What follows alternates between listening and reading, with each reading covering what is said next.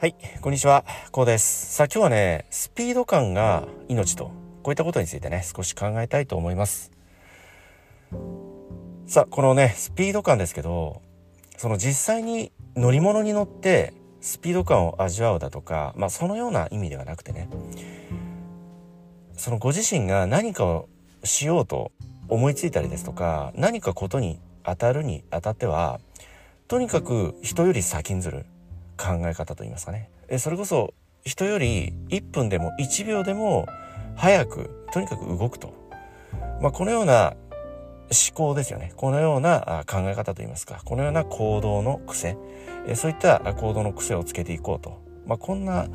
ことをね考えていきたいんですよね。まあ、特にこと現代社会というのは技術の進歩であったり、まあ、流行の移り変わりであったりね。こう様々に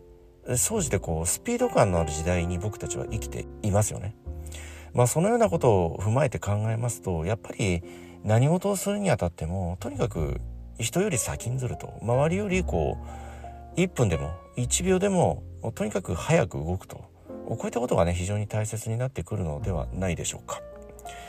え特にそのまあお仕事の場面ですとねえ例えばサービス業の方でしたらね非常にまあ、よくね理解していただけると思うんですけどそのサービス業ってお客様とこう直接的に相対しますよね。まあ、例えば店舗であったら商品があったりですとかねその売り場というものがありますよね。その売り場というものをお客様にこう作り用意するにあたってはとにかくその商品でもそうですしその売り方でもそうですしとにかくこうお客様より先んじていないと一歩でも二歩でもお客様よりとにかく先んじて行動し先んじて、えー、現在のねその流行ですとかトレンドこのようなものをお客様より先に取り入れそして提供していくこのような考え方思考でないと当然そのお客様って満足してくれないと思うんですよ。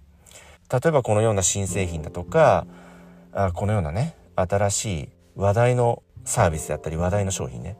そのようなものに対して期待をされてねご来店されるお客様にとってはまあ先ほど申し上げたその現在の流行であったりトレンド自分が求めるものがないお店って魅力がないんですよね。うんまあそのお客様が求めるものというのはそれももちろんねお客様それぞれ一人一人違いますけれどその誰しも新しいものって好きですよね。例えばディズニーランドってこれでもう完成というものがない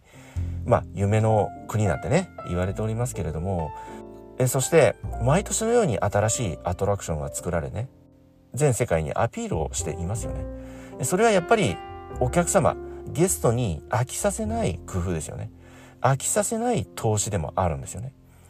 まあ、それがひいては完成のない国夢の国と言われるゆえんでもあるんですけどやっぱりそれに上ずると言いますかねそのような考え方に上ずる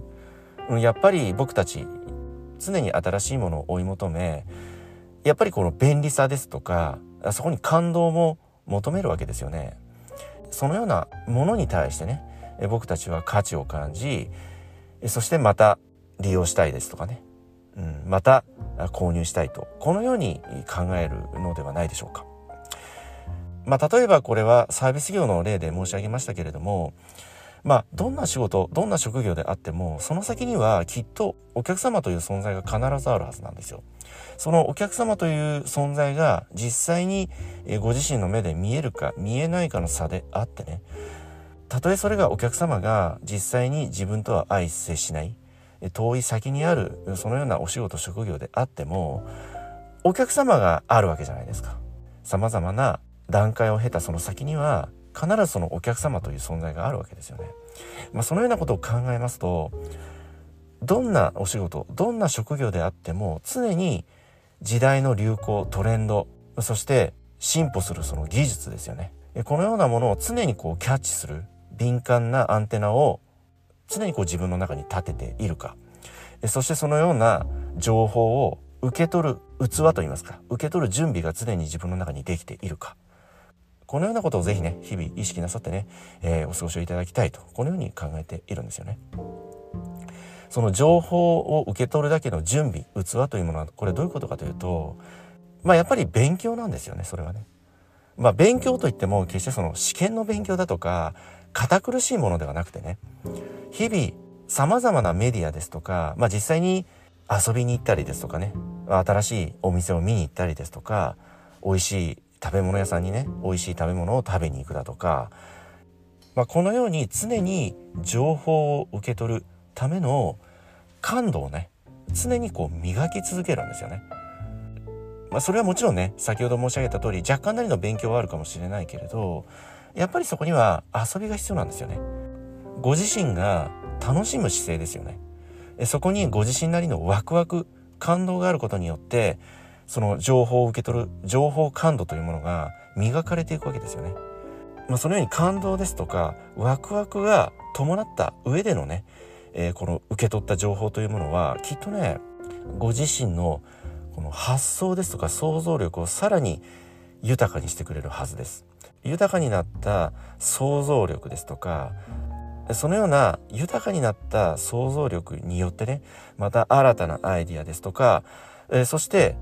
そのご自身のワクワクや感動がまた新たな、え、多くの人に対して、え、感動ですとかワクワクを与え続けていくことができるとこのようにね、考えております。